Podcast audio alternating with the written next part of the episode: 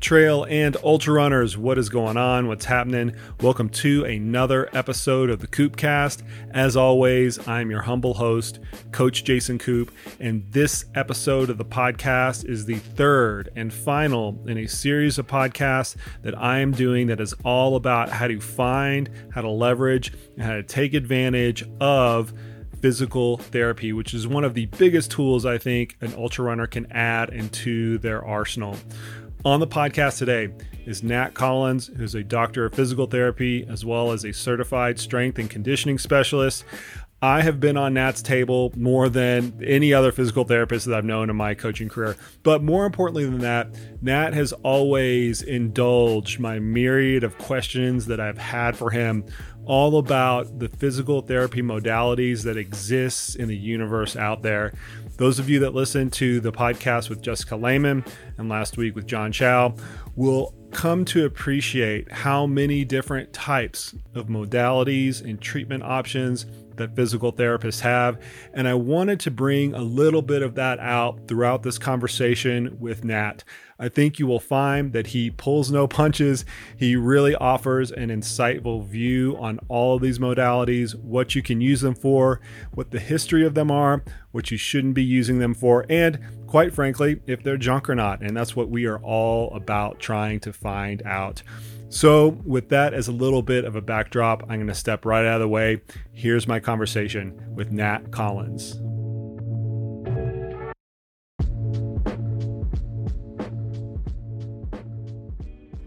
When I sent you the outline, the first thing I could think about is, is like, how many people are we going to piss off?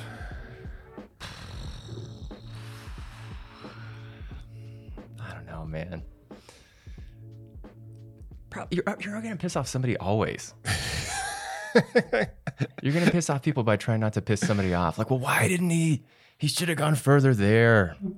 He I- should have said more things. Yeah, come on. What I would, well, I don't know. Maybe, maybe I could take the statement back. But what I would want to recreate is some of the conversations we've had when you're sticking needles in me. Yeah. because those are actually pretty good because we're just trying to like pass the time on what inevitably is a little bit painful and you have to be super precise Yes. yes. So, so that's the interesting thing to me is uh, that, that it's even a hot button issue at all. Like it should not be. It's not in other countries at all. seriously Yeah, like Australia, they don't do this. They don't have these pillow fights about everything.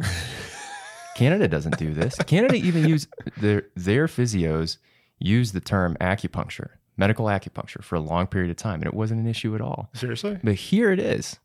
In the places where you would feel like uh, medical management is the most progressive, those are the places where it's not even legal. Like the West Coast, Washington, Oregon, California, they can't do it legally. you know it's funny so y- yesterday i'm recording this this is probably going to Yeah. be third in the whole series right Okay. yesterday i recorded with a really good friend of mine who i don't think you've you've met i've known him since junior high school and um, he's a dpt and uh, he has his own clinic out in Santa Monica, a super successful clinic called the Matrix Clinic. And he and I were talking about this exact same thing. Like, why is, has this not crossed into like California's borders? He's like, it's just so litigious that they're afraid to take the leap because of the risk reward associated with Correct. that type of practice or that type of mode. Yeah, and they've seen what's happened in Washington, where I don't know how long ago this happened, but Kinetacore, who is one of the, the leading educators for dry needling techniques and certifications in the US, they've now partnered with another group. I can't remember who, uh, Evidence in Motion. They were teaching a class like a Puget Sound or something. I'll get that wrong. And so was another group 15 minutes away. But the acupuncturist saw what was happening there, uh, probably saw that it was getting pretty close to their turf, worried about it financially, and sued them. and I don't know how much money they bled out trying to fight that. That's the thing. But they lost it. And the same thing happened in Washington with physical therapists there can't perform manipulations unless they are directly trained underneath a chiropractor. Yeah, yeah. So I, I, I don't know. It, it all seems like it's about money. California, you, you would think that they are not that litigious about everything, that they'd be a lot more open, like Colorado is. Most states have put this into their practice act by saying they're not going to put something specific into their practice act. Yeah, yeah. Well, I can remember when dry needling was first approved. Is that the right word even approved? Like approved for practice? We'll go probably, with that. It's probably something. We'll like go that. with that. It was first approved as a modality in, in the state of Colorado. recognized. Re- recognized. There we go. And inevitably, what happened is every clinic started the, this rush to get somebody within their practice certified. Yes. And it almost like it became the de facto thing. Like you would walk in and they just start throwing needles at you. In fact, I, here's a funny story. And I think I've told you this before. Um, there's a clinic right next to our, our office at the time Yes, I know this clinic. that um, was one of the. F- they might have been the first in Colorado or one of the very 1st and so they brought all of our all of our coaches in because it was a new thing. We wanted to do some continuing ed, you know, let's kind of like learn about it and things like that. They brought all our coaches in, and we were like, "You're going to do what? Like, you're going to do like what? Huh? Like, of course we don't know because we're not in the inside. Like, we're going to do what?" And so the the the practitioner there said, "Okay, I'll I'll show you guys how how this works. Do we have any volunteers?" And like everybody got alligator arms at that time, right? They just kind of like folded, yeah. they just kind of folded up. So I was like, "Okay, I'll do it. Like, I'll do it." She's like, "Do you have any? You know, went through the stereotypical. Do you have any of this? Do you have any of that?" I was like, "Whatever."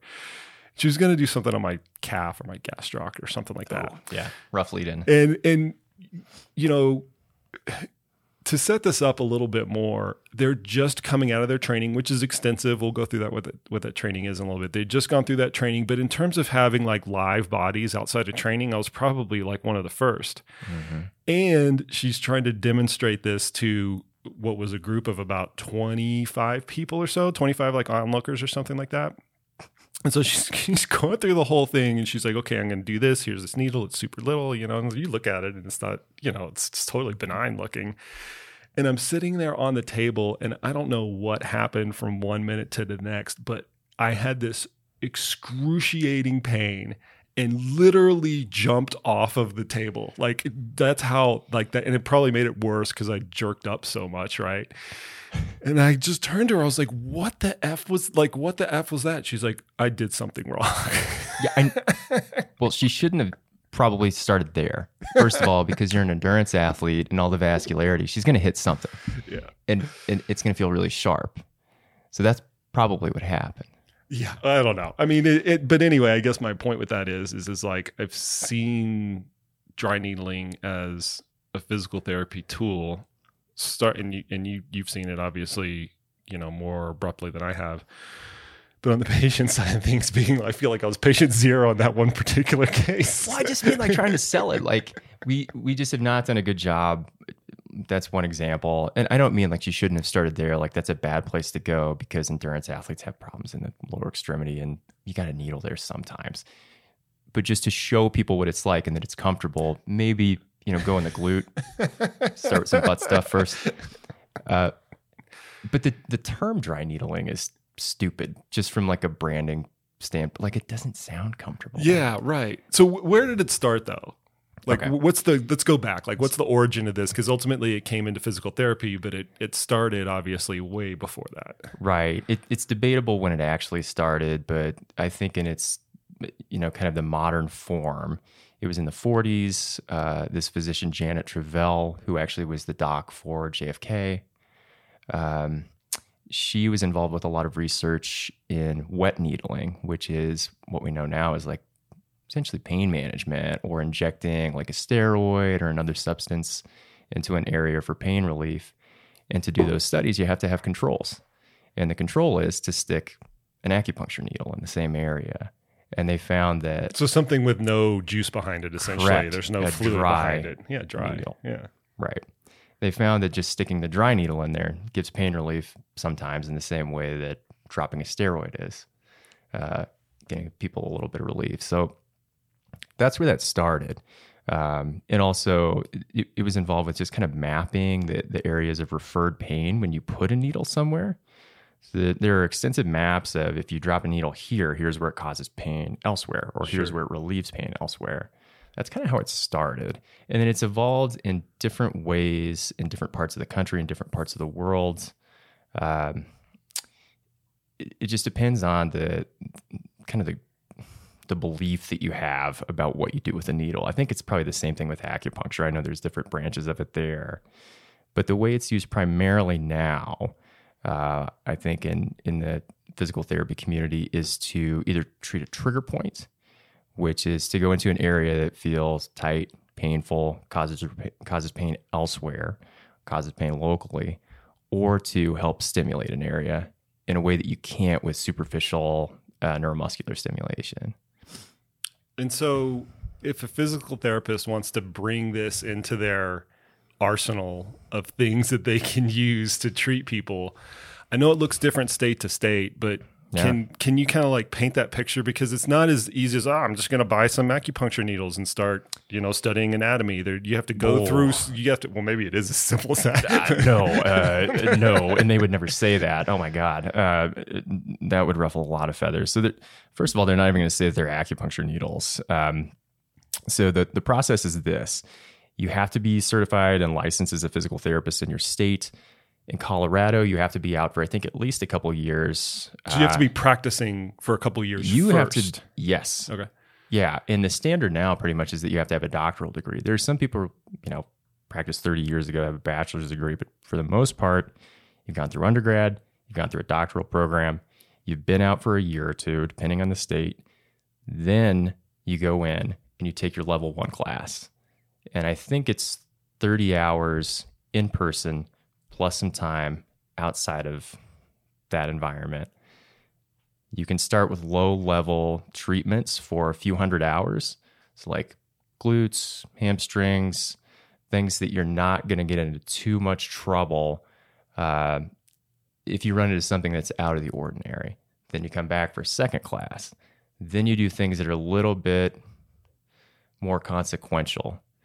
Uh, such as needling around the rib cage. Okay. So thoracic paraspinals are the muscles that are around your rib cage. Where if you miss, you can puncture a lung. That's really rare, but they make sure that you are rock solid before they they certify you. So doing things around the rib cage, around the head and neck, actually into the foot, into the hand, making sure that you know nerve and vascular maps really, really well before they certify you.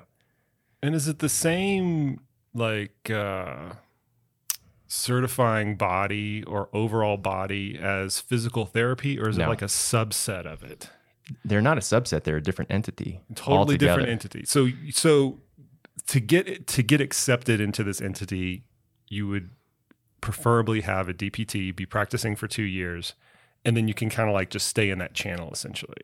for the most part it these certifying organizations uh, they're different from state boards. What the state boards will do is take a look at what are the requirements of a different core of, of these specific courses and make sure that they line up with the scope of practice of physical therapy.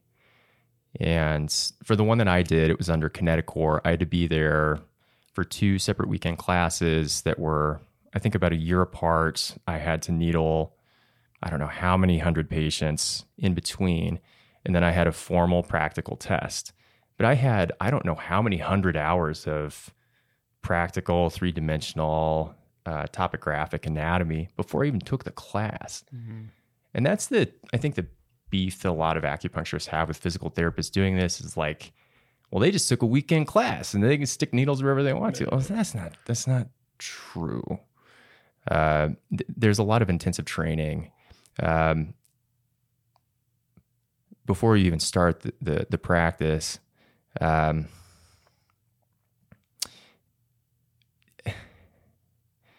yeah, I, it, I think that it's way overused. Well, we I could, mean, we I'll talk probably yeah, I, I know I know that we'll get into that, but um, yeah, we, we can talk about that right now because uh, whenever you invest, when any practitioner invests in a new skill Well, this happens in running. It, ha- it totally happens in running, right? You start running the incline, right, Yeah. right behind my house all the time, and then all of a sudden you get really good at it. And you're like, "Shit, I'm going to do the incline because I'm really good at it," right? and it's, I mean, it's the same thing anywhere. It's the same thing with any practice, and especially with something that, I mean, you get fairly direct feedback from this type of mode. You're sticking a needle in, and there's some sort of, you know, there's a release of hormones that go that happens almost immediately. The patient can feel sore almost immediately. They can feel good almost immediately, or maybe even the next day as opposed to a lot of other modes that take that are like chron- more chronic adaptations, right? As opposed to acute. And so it becomes this like, or I've, I've felt that it becomes this kind of like chronic reinforcement loop where it's like, yes, this tool can do everything, you know, I can kind of like, and so that kind of points to your overuse point, you know? Right. Uh, for every condition, for everything, it, it, it, has specific applications. Uh, whether it's a diagnostic tool, like it elicits these types of symptoms or it improves these types of symptoms, it's completely dependent on the athlete, on the situation, on their phase of healing, on whatever it is. Like it shouldn't be used with everybody. It shouldn't be used for 20 times. It shouldn't be something that somebody goes in for, you know, like regular maintenance with it. So who are the good candidates for it? It completely depends. I don't think that you are one. Really? Yeah, Why is that? your pain response. Oh, really? I think that it, some people, their neurological systems are a little bit more wound up. You're trying to say that I'm a wuss? You're trying No, to say I'm that I'm not a wuss? at all. You're tough. You're, you're I'm way tougher than I'm, I am. I'm hypersensitive to needles. you're way tougher than I am.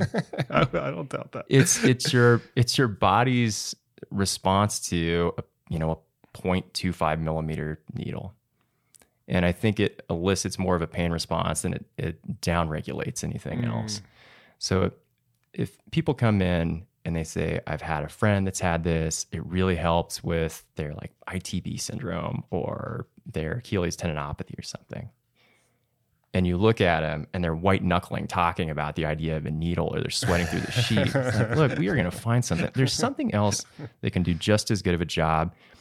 It's in the research. There's some people that do really, really well. For me, for my rotator cuff or for an issue with my hamstring, needling is fantastic for me. But for somebody else, it's just not going to do well. It's about their body's response to it. It's so is it more individual versus specific injury or is it both? It's both. Okay. There are some things that we know that there's okay evidence for, good evidence for, and just terrible evidence for with needling just as a whole. Like you're not going to go into the plantar fascia with a needle to treat that. This is just a terrible idea. It's not going to help anything. That's great F evidence. That's in all the physical therapy journals. You're not going to do that So no needling for plantar fasciitis. into the plantar fascia. So I'm not going to say that you're not going to do something supportive that creates a therapeutic window, like treat the soleus There or the tib posterior or something else while you address mechanics, footwear, all that other stuff. I think uh, that it just it depends on the situation. There are some things that it's more of a slam dunk for than anything else. Like what's what is, what's a prototypical slam dunk? uh, I think uh, a lot of times we we overdiagnose iliotibial band syndrome or patellofemoral pain syndrome as it's actually a muscular condition and it's not related to the joint or the tendon insertion. It's it's more due to muscle overuse or like a really hard workout or somebody's overstressed and needling the glutes or the distal quad or um, you know closer to soft tissues closer to the knee is is is helpful. Those are really useful, and they're areas that they don't have a really rich neurovascular bed. Like there's just not a lot of nerves and big blood vessels there. Those work really really well. They do the same kind of the dry knee or uh, that um, foam rolling will do, Yeah. But it's a lot more pointed, Yeah. and you can run stimulation right to that area. So I think those things work really really well. What else? So as an athlete kind of goes into a clinic, right? Mhm. And how and, and a physical therapist has this as a tool. Yeah. How can they help the physical therapist know if they would be a good candidate for this or not? I think they just tell them what their symptoms are. And then the, the physical therapist should be able to piece apart whether this is a good candidate. It, I think uh, the acuity of, the, of, of an injury really matters. Uh, the severity of that injury matters. So if it's something like a mild strain, it's helpful. If it's something like a really nasty strain where there's local bleeding, not so good. Like a high grade strain, you're not going to needle that. Um, because some because some athletes will have this the they'll they'll just have this impression oh my friend so and so had this injury they went in they got needled i'm going to go in and ask for request for that same yeah, type yeah, of that, that same type like of treatment yeah, like a la carte treatment. Yeah. right. Like people want that. It, it just depends. I think low grade strains, uh, things where there's mechanical overuse or people like their running pattern just kind of dictates that they'll get a little bit more worn out, like in a calf or their glutes, or they're a little bit more quad dominant or something like that. It can help with those things. Like gives people a nice therapeutic window. And like you get some relief here, you do some strengthening, it'll help with those things but I, I don't I don't know that there is I don't think that there's a flow chart for what makes somebody a good candidate for this. Mm. I do know that somebody that is really hypersensitive, they're a little bit wound up, they don't do well with needles in the past, they've like passed out when they've had a shot. Like you just take them off the table right away. Who also might not be a great candidate, even though they can tolerate the treatment, is somebody that just wants you to beat the hell out of them every time they come in yeah like the people that want Graston and they just want to get bruised. They just want you to like inflict maximal pain all the time. Like they're they're gonna get something out of the treatment, but I don't know that it changes what they need to have it change. there has to be pain in order to get the gain that type of mindset Right. Like, why do we want to propagate that cycle? yeah exactly I don't want that weirdness in my clinic. Okay, so I guess I guess the point is, is for the people listening out there, is it's an effective tool in some use cases. You can rule yourself out if you're already adverse to needles or you have a high degree of pain at the area that you're going into for. Yeah, if you're hypersensitive, if you've had a bad experience with needles in the past, you're you're probably out. Like repeatedly bad experiences with needles. I did have one person a while ago that like a, an acupuncturist, and this is not to dump on acupuncturists, but this one person saw somebody with foot pain and they jammed a needle like right in their web space between their big toe and their second toe. And it freaked her out Yeah. for years, like a decade. It, we kind of brought her back into the fold, and she just had some Achilles issues. And she got a lot, lot, lot better. Um, so I think there are things you can pull it off the table, but if people do reasonably well with needles, they are okay with low grade pain.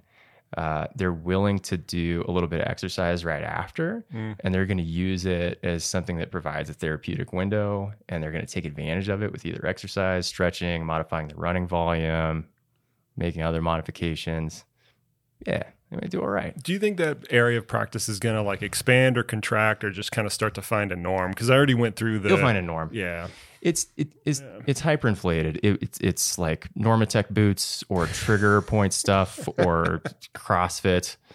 Um, my God, uh, all these things just blow up. There's a meteoric rise, and then they kind of level off. I feel like it's really going to find its niche.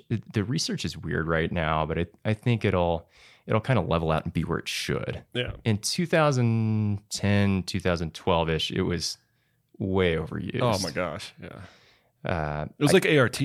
yeah. Oh, God. Same thing, right? Yeah. ART it became so prevalent, Yeah. and everybody wanted it. Everybody, Peyton Manning. yeah, Peyton Manning gets right. ART. Yep, Oh my God, I got it. You know, That's all it takes, man. Some money, Cupping. some yeah, Cupping same thing, same thing. yeah. Cupping had the advantage though of is that it was visual, right? oh, the Olympic athletes yeah, had it. yeah, Kinesio tape is the same thing. Yeah, yeah. There's like a seminal moment for those things. So, exactly. oh yeah. man, we're going down too many rabbit holes. That's all you, you mentioned the next rabbit hole, so we'll pivot over that. It's Graston, Yeah. right? So this is this is something that I feel that a lot of endurance athletes are drawn to because there is a pain response uh, typically associated with it, and they're Yeah. like, okay, I can feel something happening versus. You know, the banded glute walks that they do that just feel so trivial, right? So let, let's kind of take the same pattern that we took with dry needling with Graston. Okay. Where did it start? Who are the candidates for it? And we can go from there. Graston, I honest to God, I, I can't make comments about Graston in general because I don't I, I don't know that brand. Uh, they're kind of a behemoth. There's tens of thousands of people that are certified in use. I think a lot of them are chiropractors uh, initially, but they are they are their own entity. Graston. I think they have a trademark. They have this you know arsenal of tools Yeah. that are their own. That are I think super expensive.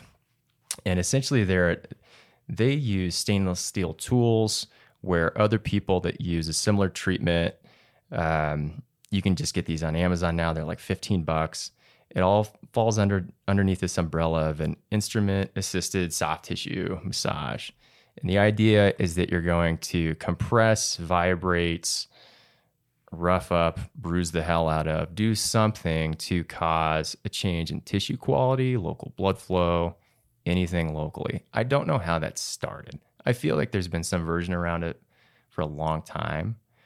Uh, it has evolved to where it's pretty ubiquitous, and I think, like you said, in the endurance com- the endurance community, people get rid of their feel bad feel bad stuff by doing more feel bad stuff.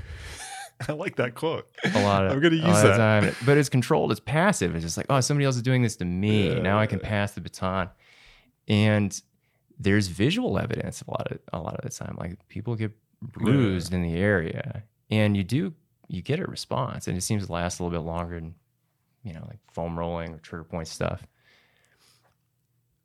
I th- I think that that one will really calm down um, as far as uh, like the excitement about like Graston in general or ASTYM, depending on where you're at in, the part of the country. I think they're a little bit, ASTYM's a little bit more famous, like Pacific Northwest.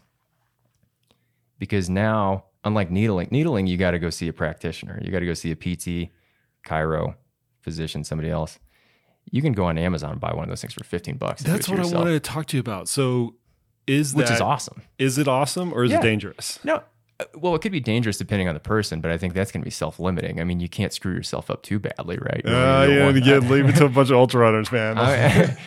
Come on now. I, I, will. I'll, I'll, walk into the you know the local shoe store, and there's always somebody just like hammering yeah, away on their Achilles exactly. or on the planet. And I'm like, I mean, that's cool. Like, I don't know how long you want to do that. Um, I don't know how dangerous it dangerous it is. I I love the stainless steel ones. I think they're actually pretty useful. They're probably not useful in the way that it's uh, described like in, in the literature from these official companies like that it vibrates more in an area that's more painful or there's more of a problem you're using it diagnostically in that, yeah, in that sense yeah, yeah yeah yeah i think that we have figured out that scraping an area whether you do that just kind of like dry or there's actually lotion or something underneath that you're running that tool against that area it changes some things neurologically it changes some things with blood flow it's probably pretty acute you're probably not causing like a permanent change there. So it's going to let you do something else. So you're not worried about the people that are buying these tools for $15 on Amazon and digging into their Achilles tendon? No, unless they go on Instagram and tell other people how to do that. But people are doing that too. That's the thing, right? God. I don't know. Before Graston, it was like spoons. I saw people literally yeah, doing right. this with the, yeah, yeah. like a spoon. So I I don't know. It's kind of the next dumb thing, I guess, to do that. I'm not too worried about it. I haven't seen anybody entirely screwed up with that the way you could potentially see somebody screwed up with like like a dry needle or doing blood flow restriction training the wrong way. Like that can cause some legit problems. Um, most of these modalities, these little things, like you're not gonna you're not gonna f yourself up too bad with that. You're probably just not to help yourself. Yeah. Okay. I think that's the more dangerous aspect. okay. It. So who? Same question as we went through with the dry needling. Who the good candidates for this? I think pretty much anybody, depending on uh, where the injury is. I think it's great for areas that are smaller that you can't foam roll or do like a trigger point on. So like around your toes, your ankle, things that have less soft tissue underneath them. So like kind of around like the plantar fascia where there's not much muscle there, or if you've had an ankle sprain, and it gets sore and there's not much you can do besides like tape it or just lay off. I think it's great for that kind of stuff. Um, the people it's not good for people that ha- are pr- really prone to bruising, maybe you have some issues with like iron cycling, um, have some more chronic pain issues, uh, people that have sensitivity issues or or are hypermobile. I don't know if it's good to go in and beat up an area if your joint already has like a ton of laxity there. Mm. I can't put any research behind that, but I just I question the, the use there. Can you can you describe the state of the research on that particular mode? It's all over the map, Jason. Really? Yeah. It's re- so I think first off, it's important it's important for everybody to understand. I always have to remind myself of this. With any of these modes, it's very difficult to have a lot of high quality evidence. And that's because Yes. th- what you're testing for is very problematic to have, or you can't at all have a double blind placebo controlled trial for.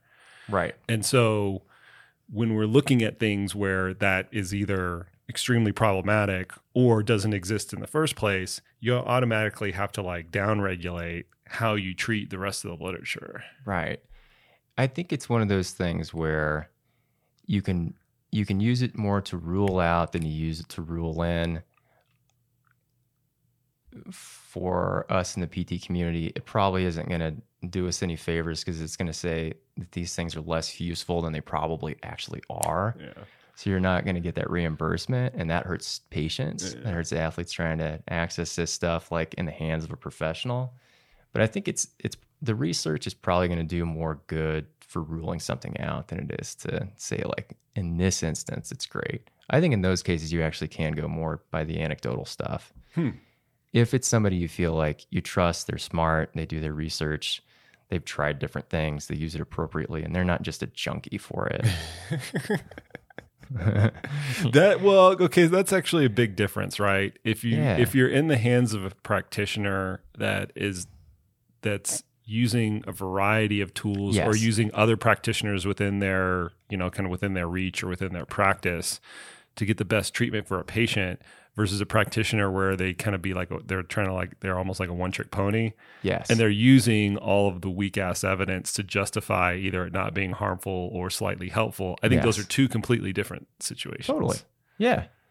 It, if you see somebody that does the same thing with everybody, maybe even especially if they are one of the people that is an educator for it, you should probably maybe like rethink your process, Mm, right? that's really interesting. I'd never thought about it like I that. mean, if you go in 5, 10, 15, 20 times a year it's the same thing. and they're doing the same damn thing to fix the problem, but you still got the problem, now it's kind of on you.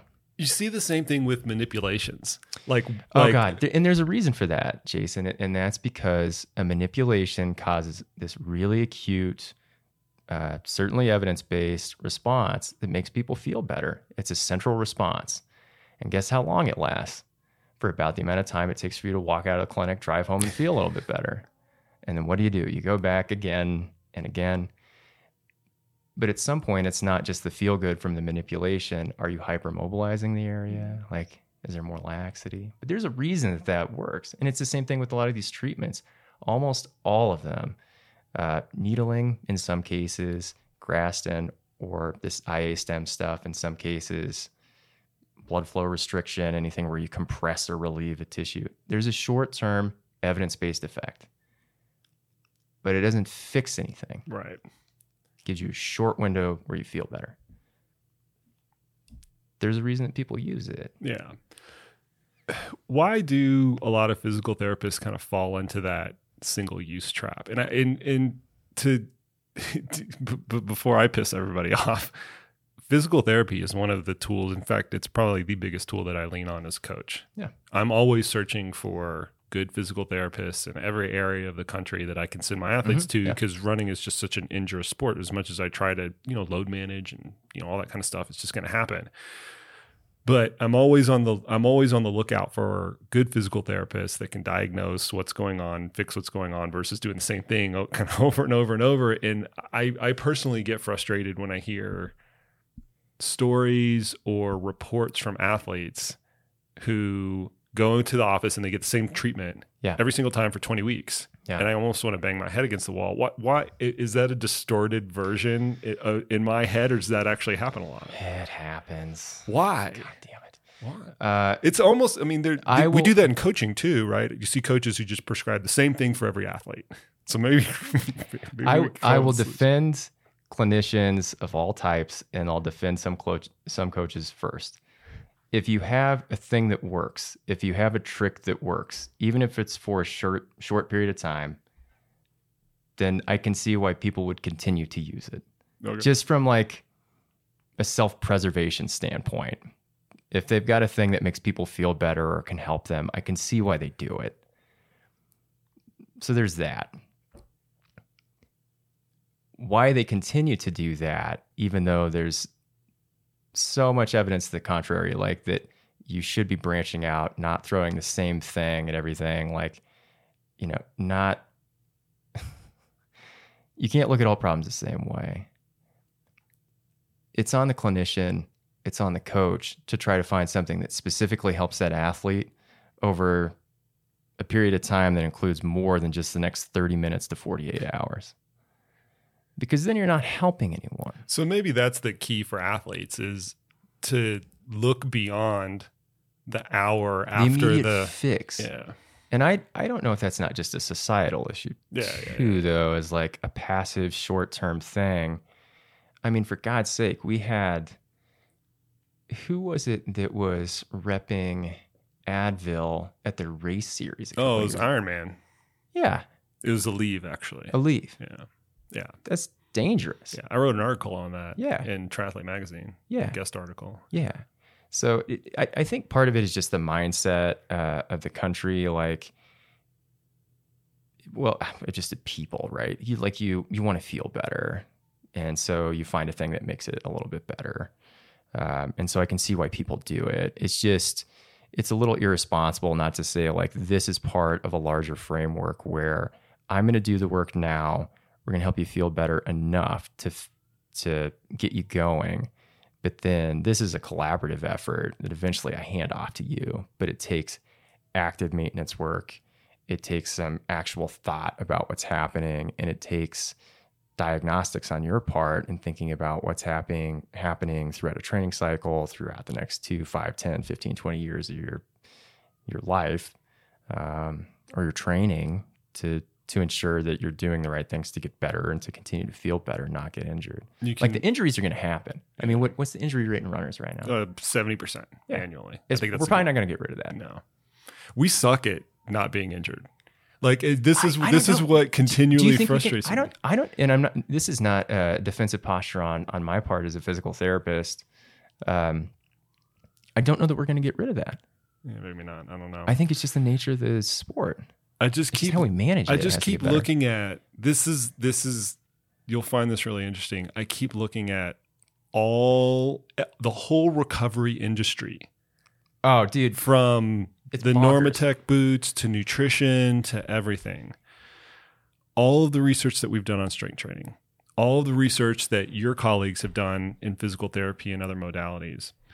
And in the endurance community, we really haven't been able to move this injury needle all that much with all of this At all. stuff coming up. And so the only logical conclusion is conclusions are either A, none of that stuff works, or B, we're not using it correctly. Or maybe there's some confluence of people are just doing it more, like people are just training more, and then the recovery modalities are keeping things par. I mean, I guess that's the third option, but it's really hard. It's once again, it's really hard to look at the vast proliferation of all of these things that are supposed to help athletes stay out of an injury state and recover and we still have such high injury rates. You can't look at that as as success. is the rate going to stay the same? But what's under that umbrella looks different. I don't know. Like the severity of the injuries is different. What we quantify as an injury is different. Here's what I would say. Here, if we could move it to half, Yeah. I would I would say yeah, success. We've done a good job coming up with stuff, education, modes, treatment options, recovery, this, that, or the other. If we could move it to half, I'd do a backflip.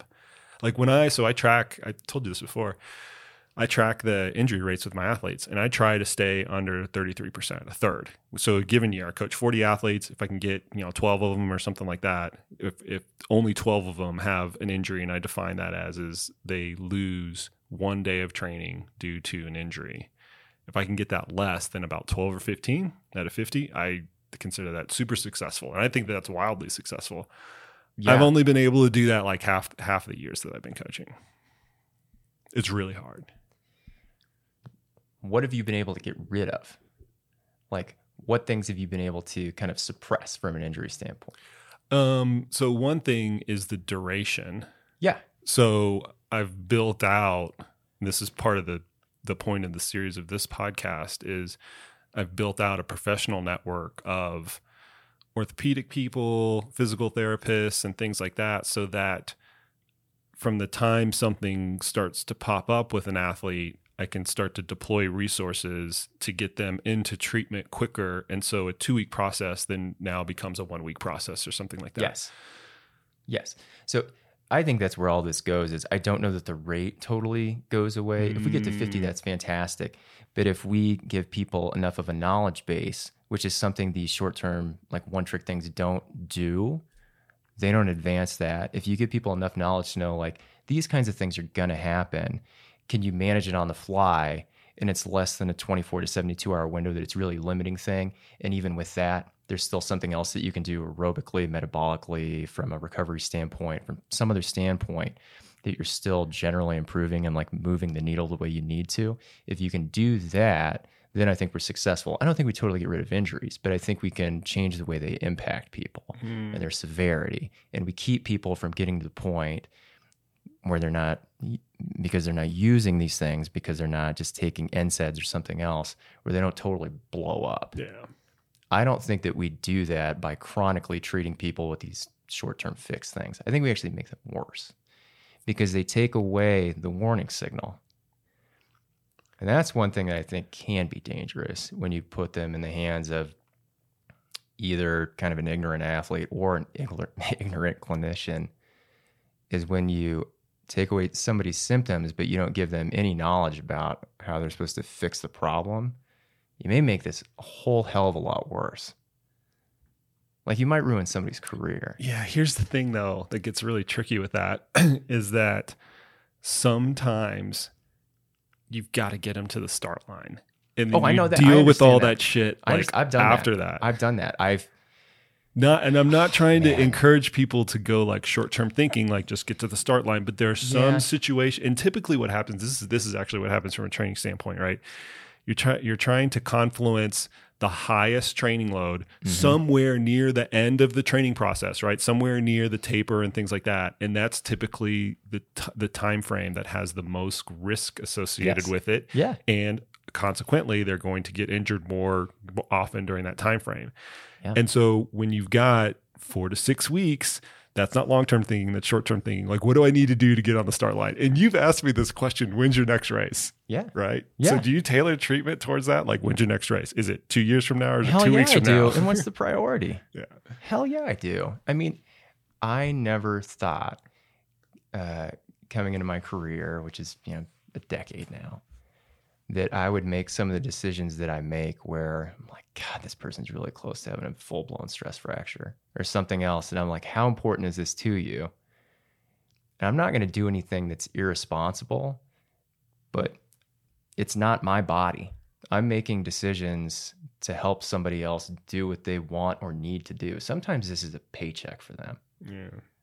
Like this is to help their kids. And it's it's different when you're not fixing a problem that's chronic, um, potentially being irresponsible by just doing short term fixes and trying to keep somebody duct taped together well enough that they can get there. Well, duct tape is the literal word. Sometimes. I mean, seriously. You, I mean, everyone go read "Fix Your Feet." Now, uh, those things are different. Uh, but I think a lot of times the athletes they'll and you have seen patients like this. I know you have. Athlete comes in four weeks out from a race. Nat fix me. You go and, and, and it works, right? Right. Some some sometimes races have this miraculous way of either suppressing or fixing an injury. I see this all the time with athletes. It's really weird. But but important to this conversation is is they're like, ah, oh, whatever I did, no, right before, no. that, but that's the psychology that happens, right? Whatever I did yes. beforehand, that was the key. So I just need to apply this short term fix all the time, and then it propagates itself. Yes, this road. anecdotal study with one person yeah. one time is Me. now the universal that's the most, rule. That's the most important anecdote. It's the Me. universal rule. Th- weird things happen with injuries. Like I remember even you in Leadville in yeah 2019. Like, man, the first 50 miles this thing would not go away. and then it I just shook it. Yeah. It's weird. The first Leadville I did, I didn't know whether I was going to make it 10 feet, 10 miles, or 100 miles. Like Mhm. literally, I was on the start line. I was like, all right, well, we're going to see how this, I, I can't remember what it was. But yeah, it's weird. I, I will Nobody's been able to explain I, that to I me. will say this. It- I think as long as people consider the short and long term effect of the decisions they're making, I'm okay with going anywhere for them as a clinician as long as I'm not doing something illegal. like I've done things like, God, I would never do this for myself. I think you're an idiot, but this is really important to you. There's money on the line, so we're we're gonna go with it. Well, it goes back to the individual nature of the athlete, Yeah. right? Because a lot of times um, athletes will look to everyday, what I'll call everyday athletes, um, will look to the elite and the professional athletes as some kind of guidepost for something, whether that's training or this person is a sidekick influencer, and Yes. now I'm going to use that and things like that. And what they fail to realize is the risk taking proposition is different when it when your job is on the line. Right. You can't take a look at people that have to hit their absolute anatomical, physiological, mechanical limits as the standard. I don't think you can do that. Elite professional athletes have to go there and they have to do it repeatedly in cycles, progressively, for years to make their money. That's how they make their living. And the mindset is different. I can't remember. I've, I've heard this quoted so many times. I don't know if this is real, but I've heard there's a study out there somewhere where they polled Olympic athletes and asked them if I gave you a drug that would guarantee a gold medal, but you'd die the next day, would you take it? Yeah, that's a really famous study. Yeah, So that's real. Yeah. That's okay, a really so you famous can't, you can't, that can't be your mindset for the average person. Yeah, no. And this is no disrespect to the Olympic athletes. No. It's, it shows, but and it's an old. I will say it's an older study. I think it was done in the early 2000s. I'll have to look it up afterwards, and I'll link it up on the show notes for anybody that uh, uh, that that that is that is interested. But the the basis of it was trying to evaluate that risk taking proposition. Correct. Right. If we could Correct. give you something that would guarantee, I think the way the way they get the way they worded it was guarantee a medal, an Olympic medal, and you knew that you and you knew that you would die within the next year or some sort of short term time frame. Would you take it? It's like seventy or eighty percent would say Yeah. yes. Yeah. And once again, it kind of goes to the mindset, and that's not to say that that's good or bad. That's a different podcast for a different time. Totally. But in terms of when we look at athletes that have had cupping, that have had needling, that have had, you know, joint manipulation, KT tape, you know, whatever, and they're kicking ass out in the Olympics. The Winter Olympics are going to come around, you know, very, very soon. This is going to be the case again. We always have to realize that that's a really special group of people that are that are that have just a different risk taking proposition Yeah. and professional proposition as opposed to the vast majority of the listeners out here. Yeah. And their biology is different than your biology true. and what your day looks like too. Very true. they even you like you could do a workout that would have me on you know like i'd be on the floor for a week right now like i am so deconditioned as a new father right now like oh my god i can't even imagine uh, you know doing the incline right now I was about to say you're going to turn down my incline invite. well, bro, dude. So I, I, I just did the virtual Boston last Saturday. Yeah. Uh, after I, I'm pretty sure I've been training like eight miles a week for a few months now, and just got up and ran a marathon last week. And the last 10k was so just not pretty. It was uh, there was a lot of cramping and um, not nice feelings. We're the worst purveyors of our own advice, right? Yeah, the worst don't listen to anything I say. okay, Uh, we thought we, we I set this up as we were going to talk about modalities because I love shooting the shit with you on this. Talked about dry needling, talked about Graston. Yes. Third one is Nat's choice. I, I want to talk about this because it's something I see all the time. People ask me about it, and I think it's the dumbest goddamn thing I've ever seen in my life. Uh, thanks, Joe Rogan. Uh, the Pso-Rite. Have you seen Oh this? God, yes.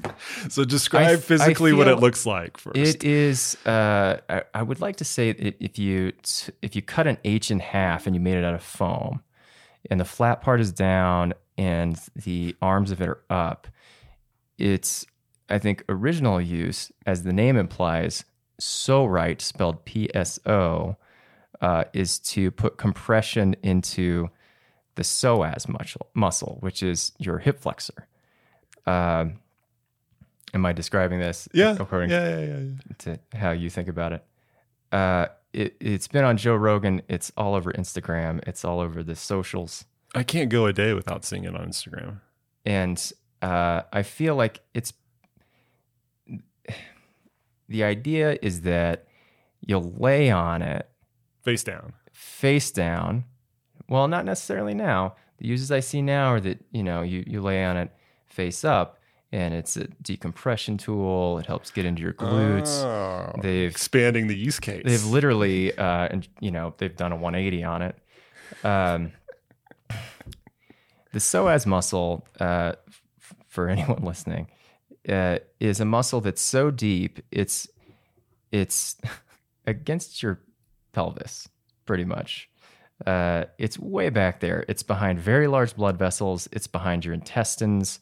There's a lot of sensitive, sensitive uh, internal organs that are right there. So the idea that you're going to lay on a piece of foam, get past all of that, and target one specific muscle is obnoxious. for a layperson to do that. For a that doesn't have any that- background in anatomy. It doesn't have you know thousands of hours of training in three dimensional anatomy. Um, even if you had that knowledge, it's like the idea that I, had a, had a friend describe it this way. It's like the idea that you would fill up a thousand uh, balloons with water, put them in a bathtub, press on the top one, and think you're going to get the the this one balloon at the bottom of the tub. Mm, that is a good analogy. You're just going to move like so that. many things around. You're not going to compress the right thing. Huh. Uh, you're going to catch all this other stuff, and you're going to feel something. Hell yeah, you're going to feel something. Yeah, because you're compre- you're compressing your internal organs. Yeah, you're compressing your colon, you know, or your appendix. So yeah, there's going to be a response. I just I see stuff like this, and I'm like, this is best used, you know, uh, to burn it for warmth or something. I, I, I, if you work for this company, I'm, I accept your ire. Uh, because I feel like you're wasting people's money. They're not going to be call- They're not going to be calling me anytime too soon, uh, asking to sponsor the podcast. No, no, no. You uh you're sponsored by like the Tiger Claw or something. So I don't know. I don't have any sponsors, man. I, know, you know I what? know. I intentionally, when I started the podcast, I I made a commitment that I wouldn't take on any sponsorships. The objective. So so Yeah. I could do stuff like this. So I could bring somebody on and they could say, "Nope, this is bullshit." Because if you have sponsors, what er, I think what people don't understand is when you have a show or a piece of media that is monetized through sponsorship and you're looking for sponsors, those people will look at that content and set and and and try to create a case against sponsoring you. So for whatever reason I said something bad about carbohydrate supplementation or something like that. A gel company would never come out and sponsor me, right? yeah. So I just wanted the freedom to say, and my guests to say kind of whatever the hell they wanted to. And the result of that is no sponsorships. Well, you're a low carb training guy. Oh, we can talk about that. That's one of my most popular episodes, by the way. I told you this. Shout out to Jeff Browning. I love you, Jeff. He's a good guy. We disagree, but he's a good dude. yes. I the thing I'll say about any of these these things like the Pso-Rite or whatever else, it's not that you can't get some effect and it might not be helpful for you, but it's just gonna be short term and you have to take it for what it is. Like it's a thing that might make you feel better for now and you can use it before or after a workout.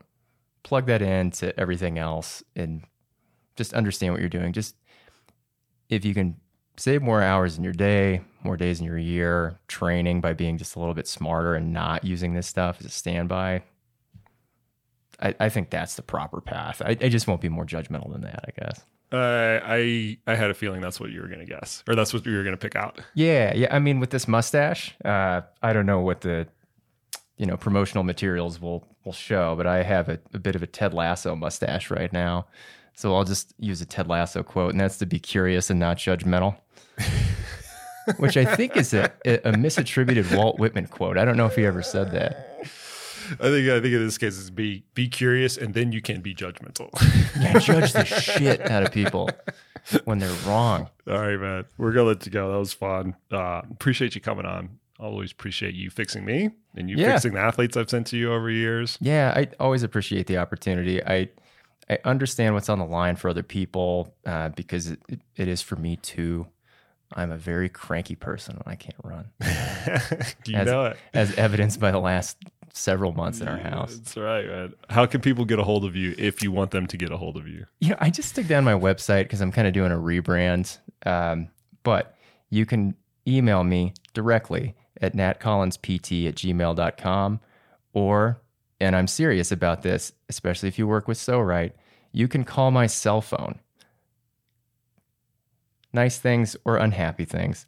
719 357 7875. I seriously would love to get voice messages. Very bold. Anything Matt. from the show. Holy I would cow. I would love it. That's the first I, that's the first for this podcast. I read a book by an author that uh, was uh, one of the more inspirational books I think I've ever read about just being open and and and being direct about life. And I please educate me if there's something I need to know or if you're happy about something I said, I would love to hear it directly. I don't want to say something about somebody that's not in the room and they can't really defend themselves. So call. I have a feeling you're going to get some Pso-Rites like sent to your house next week by somebody Maybe, who's listening no, or something. I hope they send a letter that says, use this and see that you are so wrong. Ah, there you go. Brilliant. All right, man. Thanks. I'm going to leave it at the pun.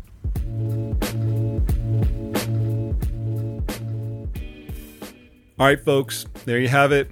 There you go.